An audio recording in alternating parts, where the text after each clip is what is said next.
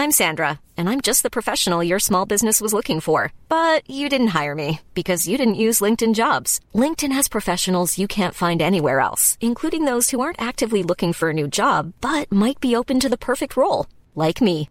In a given month, over 70% of LinkedIn users don't visit other leading job sites. So if you're not looking on LinkedIn, you'll miss out on great candidates like Sandra. Start hiring professionals like a professional. Post your free job on linkedin.com slash spoken today. Hey, I'm Ryan Reynolds. Recently, I asked Mint Mobile's legal team if big wireless companies are allowed to raise prices due to inflation. They said yes. And then when I asked if raising prices technically violates those onerous two-year contracts, they said, what the f*** are you talking about, you insane Hollywood ass?" So to recap, we're cutting the price of Mint Unlimited from $30 a month to just $15 a month. Give it a try at mintmobile.com slash switch. $45 upfront for three months plus taxes and fees. Promo for new customers for limited time. Unlimited more than 40 gigabytes per month. Slows. Full terms at mintmobile.com.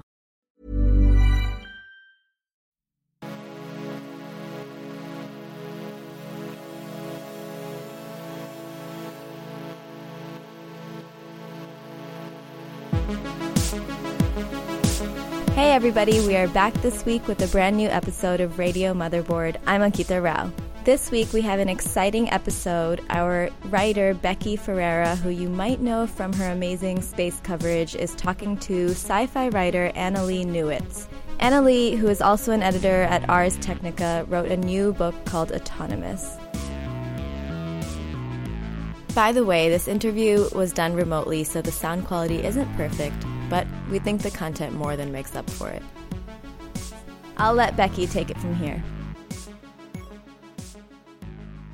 So I'm really happy to have uh, Annalee Newitz on today. Um, she is the author of the new uh, sci-fi novel Autonomous, uh, which is an extended globe-trotting chase scene set in 2144.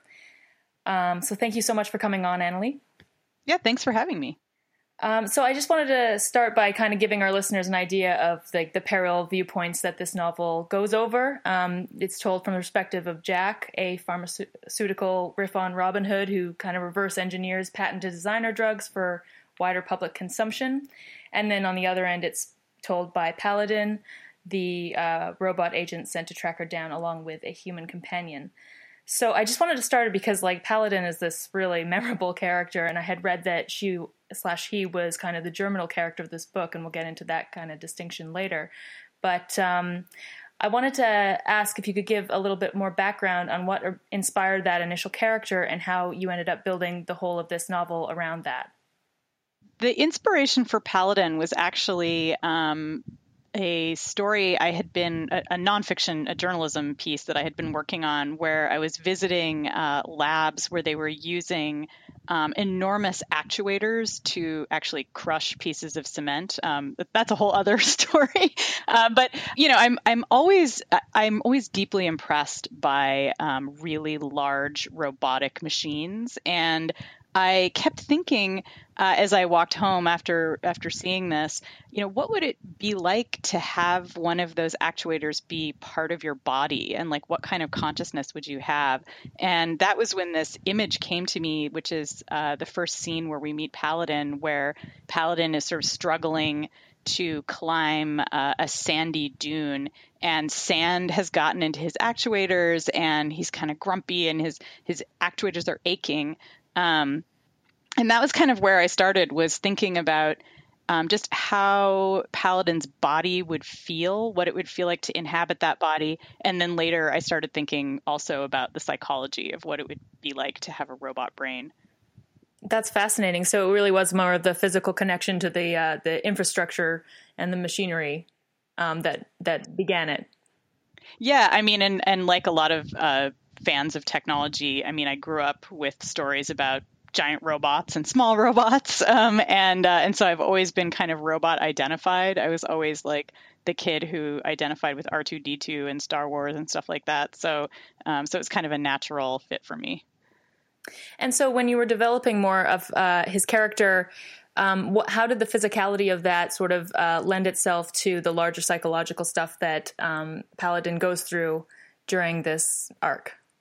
Paladin's consciousness is um, really just kind of coming online. We we catch up with Paladin when um, he's uh, in in in the half, first half of the book, he's he, and then he later becomes a she, or she becomes a she. Um, and of course, many people have asked me maybe if I should just call Paladin they. So you can pick your own pronoun.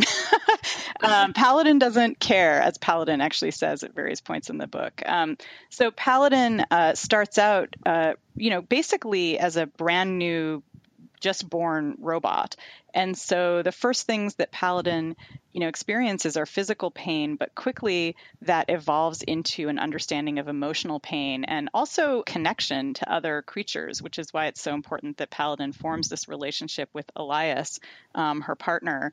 And I think that um, for me, the most interesting part of thinking about that and thinking about Paladin's growing emotional awareness was imagining what it would be like to know that you were feeling things and wanting things that someone else had programmed into you because she's got all these programs running in her brain that she can't access because she doesn't have root access on her brain.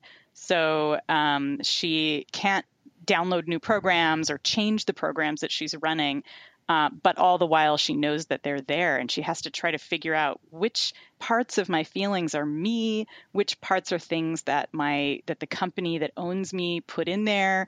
Um, and it to me that became a really interesting uh, idea to think about is what happens when you're kind of you're kind of enslaved at the mental level and, and how do you cope with that? Sure, and that's one of the most fascinating things about this book is this great way in which that theme of autonomy uh, runs through uh, robotic plots. It runs through the ideas of human indentured service that you also have in this book, and then also the idea of freedom from addiction or lack thereof. And so there's a lot of really interesting uh, comparative kind of ideas between uh, robotic autonomy and human autonomy. And um, so I wondered what were some of the emerging issues, like in the technological and cultural spheres, that inspired you to have that sort of cross character idea of autonomy um, throughout the book? I mean, there's a bunch of stuff that influenced it, but I was obviously I've been following like a lot of uh, people who write about technology and science. I've been following debates around AI and how we should treat AI and whether we should be worried that AI will kill us or should be we be worried that we're actually causing AI to suffer because we're forcing it to use recurrent learning algorithms. um, uh, so um, I, I, was thinking about that issue specifically, like how are what kind of relationship are we going to form with AI once it actually has human equivalent consciousness? Um, but the other thing I was thinking about a lot is just that um, as we watch the um, difference between the rich and the poor growing wider and wider globally, I really think that we're going to start seeing more examples of people being enslaved uh, under a different name. We, of course, wouldn't want to call it slavery because it's gotten such a bad rap. Um, but we've already seen um, examples in China where people are basically uh, brought in to work in factories and they live at the, on the company premises. Um, there were all of these uh, stories, you know, about a decade ago now about Foxconn and how they mistreated their workers, and basically they were enslaved. You know, they were in some cases not permitted to leave. And it, of course, this isn't just happening in China. This is happening all over the world. And a lot of people um, even in so called liberated countries like the United States, feel like their work is a kind of indenture because they don't have a choice about doing a job that they hate. Um, you know, if they don't work, um, they will literally die because we have no social safety net. Um, and so it's, I think that that was a huge part of of my thinking was yeah you know i'm concerned about robot slaves but i'm also concerned about how our callousness about the idea of creating ai slaves really speaks to a deeper issue of how we don't mind enslaving other people either. Um, and that's kind of what the world is like in my novel is that people are kind of telling themselves that you know it's not really slavery uh, but it really is well, that's it's also interesting how you how you use uh, the drug patent law plot and the drug addiction plot to kind of show how humans become indentured to their own minds and and, and change their own psychology in the way of um, like as if they're being reprogrammed. And so I thought that was a really interesting other thread that you brought in. So uh, the actual central drug of this is a work addiction drug, essentially, which I thought was extremely topical, um, given some of the points you just raised there. And so, how did you decide that that was going to be sort of the pharmaceutical star of the of the novel? That this particular type of addiction would be kind of linked with the satisfaction of of uh, task completion. Yeah, I mean, um, obviously, I was uh, poking a little bit at a lot of um, drugs that people take now to be more productive. You know, everything from like Adderall to Provigil or just plain old crystal meth. I mean, like let's get back to the 70s, man, when we had crystal meth. Um, I mean, not that we don't don't have it now, but people have like fancier names for what's basically just meth. Um, so, like you said, I mean, absolutely a big part of the pharmaceutical pirate plot deals with the fact that people are constantly reprogramming themselves with drugs and there's lots of you know fun party drugs in the story uh, but the drug that's caught, that's sort of wrecking havoc and and ruining people's lives is a drug that's it's supposed to be kind of like Provigil. Um, it's something that, uh, but it's much more potent and has a lot more side effects. Um, and it's a drug that uh, gets people addicted to work processes. So it's a, a drug that is a it's an addictive drug that is also uh, designed to to create process addiction. So if you're taking the drug and you're riding your bike, you'll get addicted to riding your bike. Um, if you're taking the drug and you're you know finishing a deadline for motherboard, you're going to get addicted to doing that. Um, and so it's a great drug for productivity. And uh, of course, it has these very harmful side effects uh, where people become so addicted to their work that they don't do anything else and they uh, they neglect themselves and they start becoming obsessive about finishing their work and it gets destructive. Yeah, absolutely. It just it just seemed to fit really thematically into um, the rest of the the novel um, in terms of just this kind of uh, circular um, process. So it, it was uh, it was a really interesting thing to be out in the broader world and, and the central drug uh, that was chosen. So it's interesting that Adderall is a is a good analog for that. I think. well, it is. I mean, it's like it's. I think because for most of us, um, for most people, work is drudgery. It's not fun. Um, there's a few people that are lucky enough to have jobs like writing that can be really fun. Um, but part of you know, I mean, that's kind of like you said, that's sort of what I'm calling attention to is that work often does feel like slavery and drudgery. And so we do everything we can to make it seem more fun. So drugs are a great way to do that. Um, and then, you know, lying to yourself is another good way to do it. Hiring for your small business? If you're not looking for professionals on LinkedIn, you're looking in the wrong place. That's like looking for your car keys in a fish tank. LinkedIn helps you hire professionals you can't find anywhere else, even those who aren't actively searching for a new job but might be open to the perfect role. In a given month, over 70% of LinkedIn users don't even visit other leading job sites. So start looking in the right place. With LinkedIn, you can hire professionals like a professional. Post your free job on linkedin.com slash spoken today. And I wanted to bring up, I, I love the, the Paladin Elias um, plot, but uh, the whole idea of this um, of gender and how arbitrary it is for Paladin, but how important it is for Elias is really a great kind of mirror to look at some issues in our own time and everything. So uh, I wonder how you got that arc to develop, and also it just seems like it fits into this wider spectrum of introspective gender theory that has been integrated into a lot of new science fiction. Um, and so I wonder if you see yourself as part of that that wave of of really trying to push these types of themes a little bit farther and answer some some more um, modern questions with them you know, gender, um, thankfully, has become incredibly complicated, especially over the last 10 years in the West. And we're starting to be able to talk about uh, non-binary gender and thinking about gender as a spectrum instead of a, a you know just you're either a guy or girl um, and i think a lot of us kind of grew up feeling like we were somewhere on a gender spectrum and that male and female didn't really fit um, but didn't have the language to talk about that and um, now i think we do have the political language to talk about that but also science fiction really helps open up a space for us to um, just imagine all kinds of permutations um, of the implications of non non binary gender. And so I always wanted to have Paladin basically be indifferent to gender. And there's several conversations between robots where they're like, eh, gender, whatever, that's just a human thing. Humans are obsessed with it. It has to do with their sexuality, which is just so weird. Um, and but for Elias, uh, who's grown up in a uh, very conservative environment, he has a lot of internalized homophobia. Um, it's deeply important, you know, for him, the gender of another person, whether it's a robot or a biological person, you know, that can that can be the difference for him between feeling comfortable with that person as like a potential lover or feeling like that person is absolutely off limits as a lover. It's like he's just super, he has to see the world in that binary.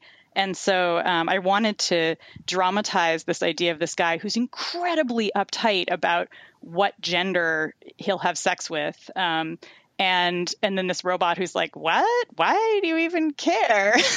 And they manage to become friends partly because elias projects all this weird stuff onto paladin and paladin just doesn't care. Um, and that's very different from what happens between male and female humans on earth right now where um, lots of women have had the experience of men projecting all kinds of weird crap onto us. And we have to care because we don't have any other choice. We can't go hang out with robots who don't notice gender or who think gender is dumb. So it's kind of weirdly a little bit utopian in that that tiny that tiny little space in the story is kind of utopian because Elias gets to have his neurosis um, and Paladin gets to have a cute boy interested in her um, and everybody kind of gets what they want, even though certain people are lying to themselves. There's a couple things I'd love to dig into on that. Um, one is just like, did you notice yourself writing her differently once she became a her? I I did think about that a lot, and I think it didn't change that much for me because I knew all along that she wasn't really male or female. So the whole time I was writing her, I was like, well, you know, other people assume that he is male because he's a giant armored robot, you know, who looks like some kind of anime mecha. Um, and so they just, everyone just calls that kind of robot he. But Paladin doesn't see himself or herself that way.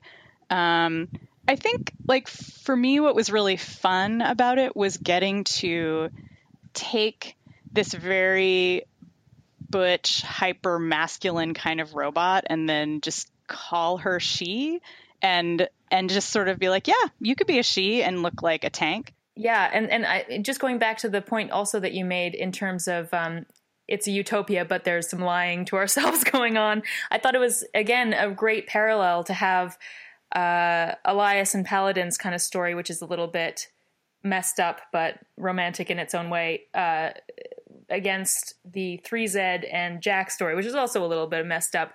And there's some there's some power imbalances in both. Both of those relationships have a lot of issues around consent because um, you know the characters, like you said, they have power imbalances. In the case of Paladin, um, he or she is running programs that make her feel things that she can't control. Um, in the case of 3Z and Jack, yeah, I wanted to remind the reader that this isn't just something that happens to robots. Um, that you know you can get into a situation in the case of Jack and 3Z, a sexual situation where it's really unclear whether 3Z is consenting or not. I mean, he is consenting, but he comes he's coming to this relationship from a place where he doesn't really believe he has any other choice. The he's been indentured his whole life. Part of the way he has gotten power in those in his relationships with his masters is through having sex with them. And we know this about him and Jack sort of guesses that about him because he's very flirtatious all the time. And so when he tries to have sex with her uh, or offers to have sex with her, she kind of she's like she wants to because he's cute, um, but at the same time, she feels weird about it. Um, she, of course, makes kind of a, a an ambivalent, ambiguous decision um, that I think some some readers, some early readers of the book have told me they felt like, wow, that scene was really squicky, um, which it's supposed to be. Um, but I think she's the thing is, is like it's not like Jack is a bad guy. You know, she wouldn't she doesn't like to go around having non-consensual sex and in fact the situation doesn't present itself as non-consensual really so the fact that i'm having to make all these caveats about the scene i think is part of what's fun and interesting about writing a scene like that is inviting the reader to think about oh all of these weird things go into um, consent and that consent isn't just a yes or a no thing. Like someone can even seem to be offering you sex in this case and yet maybe that's not really what they want. Maybe that's maybe they just think that's the only thing that they can give you um, and maybe taking that from them is actually super uncool or maybe it'll turn out okay you know but uh, the, those are the kinds of questions that you know, I wish people would ask themselves more often. Actually. yeah, yeah. No, it's it's it's very lots of shades of uh, of gray, to, for lack of a better Yeah, absolutely. And you know, it's it's interesting how everybody in this book, most of the characters have a survivalist edge to them. And um, I really enjoyed your your previous nonfiction book, Scatter, Adapt, and Remember, which was uh, about humans and mass extinction and how we might uh, survive that kind of stuff. So I wondered if there were, um, how you know, how much of an influence did that process of, of bringing out that book um, influenced the world building and the thematic development of this novel and kind of the survivalist idea that runs through so many of these characters? That's that's a really interesting question. Um, I have uh, in all of my work, um, or not all of my work, but in a lot of my work, I do deal with the question of survival, whether it's uh, you know the big kind of survival of will our species survive uh, the mass extinction and the climate changes that we're going through right now. Um, you know, or just these kind of personal survivals where people survive an abusive childhood or they survive an abusive work environment and manage to stay whole. I think that for me, um, hope is always connected with survival, um, which sounds a little bit like a truism, but you know, people get hope from all kinds of things. I think people get hope from anger, and people get hope from um, beauty. And um, for me, hope has always come from specifically making it through hardship by like forming friendships or forming social bonds with other people. Um, so not just sort of like hunkering down in your bunker, but like by creating um, you know better social relationships or at least solid social relationships. And so that's kind of definitely throughout this novel that's really running through like a lot of the characters have had trauma um, of greater or lesser degrees um, and are trying to cope with it and trying to be good people, even though they haven't had that many examples of people being good to them. And so, how do you figure that out? In some cases, um, you know, it's it's really hard for them to figure it out, and so they're just kind of fumbling around. um, but I think, you know, everybody in the book does terrible things, um, but they also, I think, they're all on a good path, even if they're going to be, you know, kind of jerks along the way did you set out to kind of have no real villain and and and try to embed yourself into these narratives and show why these characters are are doing what they're doing or did it just naturally come out that way I mean, as a reader, I love novels that are super ambiguous, where you don't really have a good guy and a bad guy, and everybody is a little bit good and a little bit bad. Um, so I definitely set out to do that. When I went back and did a huge major revision, that was like the big thing that I changed was like, wait, actually I like these characters and I want the reader to sympathize with them. I don't want it to just be like, let's stand here and watch them all destroy themselves and, and murder each other. Like I was like, you know, let's let's see what they do if they're a little bit more complex than that. This novel is so cinematic. It has really a rich visual feel. And um that's kind of a fun the fun part of 3Z's evolving interest in films over the course of the story is that you get like a lot of this very uh, you know these analogs throughout throughout the book that are uh, with with films and and so I, I, wondered if there was like a playlist or something that you had going on that was kind of influencing the way that you pictured the settings and the characters. Um, there's obviously the Scorsese references, but uh, just in terms of the visuals of the book, was there was there big films that you were kind of like drawing off of in that? Um, I was definitely for for Paladin. Um, I was thinking a lot about like anime that I watched in the '90s. So like Appleseed, Bubblegum Crisis, which I know is very silly, but they have these great mobile suits. Um, Gundam, obviously, you know, things that were these big mechs that always had like cool shit sticking out of their head. And um, I was definitely thinking a lot about anime. And then for some of the other elements in the book, um, a lot of it was probably influenced by images of the cities and stuff like that. I was thinking a lot about sort of the domed cities um, on other planets um, that like NASA used to produce these amazing drawings in the 70s and 80s of like here's how we will live on other worlds and it was like these beautiful domed cities on Mars and things like that. So I was thinking kind of about that landscape, the landscape that we once imagined would be in space, but as the climate changes on Earth, I think is going to be more and more common here. Uh, definitely, that was a big part of it. Yeah, and that's another uh, the other main thing I, I just love so much. I am a Albertan, so I never expected to see like a sci-fi novel with so many references near Alberta and um, uh, just the Canadian North being such a character in this book. And there's just very rich visual uh, environments everywhere. So I wondered, did you travel at all to research the book? I did travel a lot. I have um, a lot of family um, in the prairies, so I've hung out a lot in Saskatchewan, um, especially in Saskatoon, where a lot of the uh, action takes place. So the landscape of Saskatchewan, especially, really influenced me. It's it's just this. It's so beautiful there, um, and there's just these big skies, these huge fields. Um, sometimes they're just um, natural preserves, but a lot of time it's just these big farms that are, you know, in some cases, actually, they are being monitored by satellites and they are being monitored by robots. Um, it's very high tech. And the University of Saskatchewan um, uh, in Saskatoon, where where a lot of the um, action takes place, they have an amazing, very high tech uh, agricultural engineering program. And so I kept thinking, like, in the future, this will be like, you know, um, U of S will have like populated all of Saskatchewan with robots and high tech devices for monitoring the crops. Um, so it is Canadian prairie futurism and you will notice that like all of the kind of nice places in the book are in Canada. Um, like Vancouver is where the free bots live. Um, there's the bot neighborhood um, in the in Richmond, which is a suburb of, of Vancouver, and uh, and then all of the like most disgusting, horrible cities are like you know down in the United States.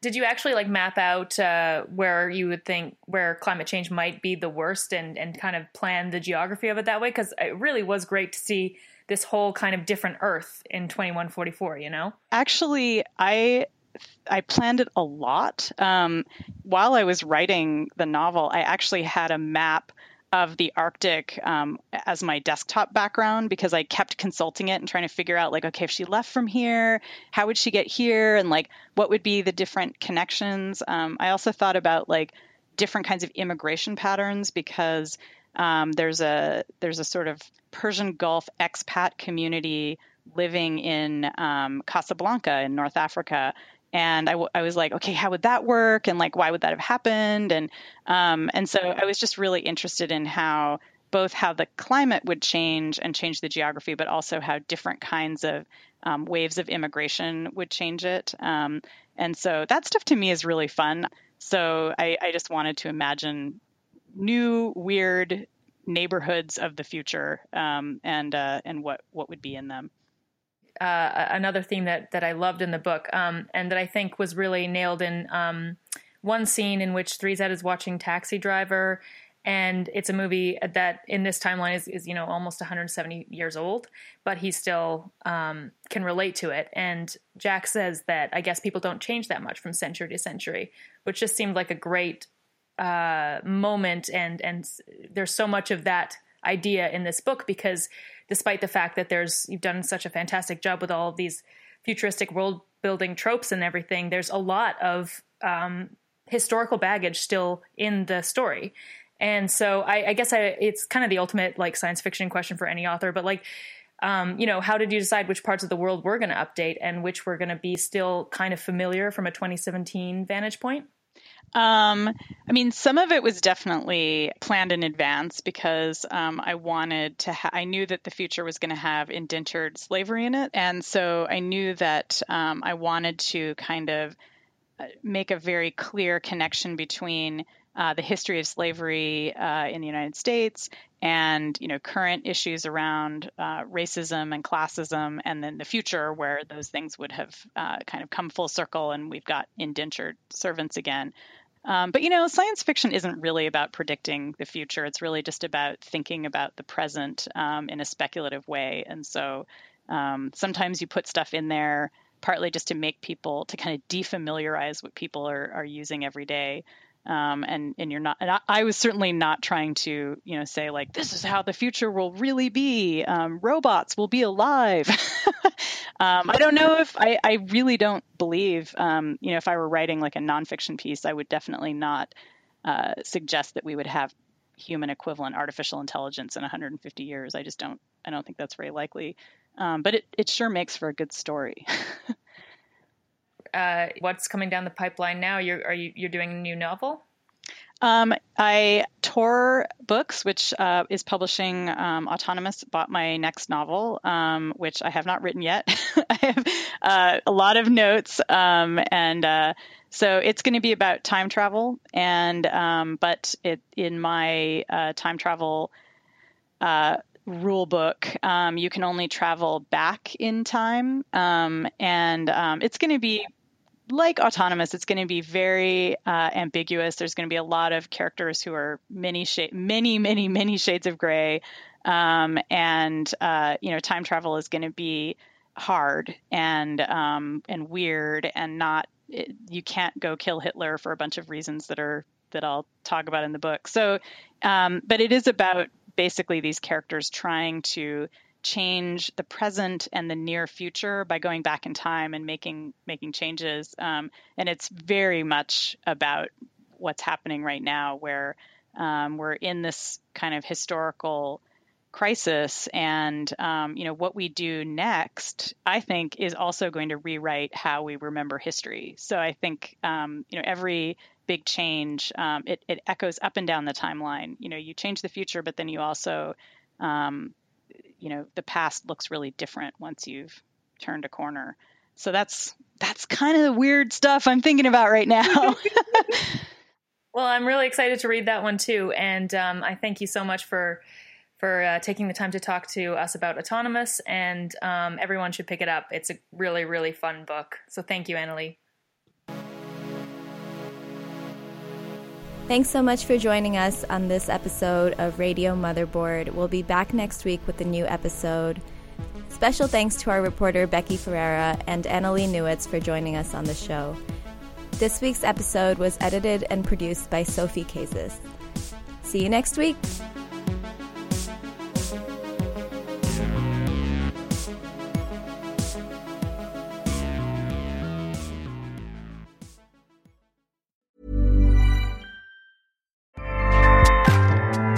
ACAST powers the world's best podcasts. Here's a show that we recommend.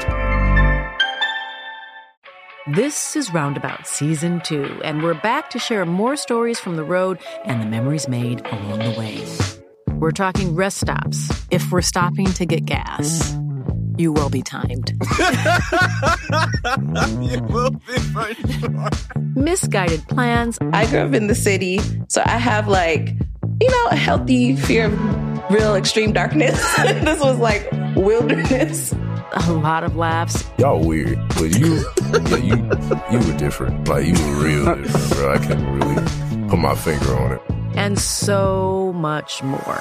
Just goes to show that unexpected yeah. things sometimes are the best when it comes to a road trip. Roundabout Season 2, presented by Nissan, is live now with new episodes rolling out every Thursday.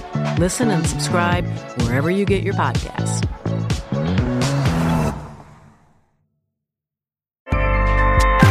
ACAST helps creators launch, grow, and monetize their podcasts everywhere. ACAST.com.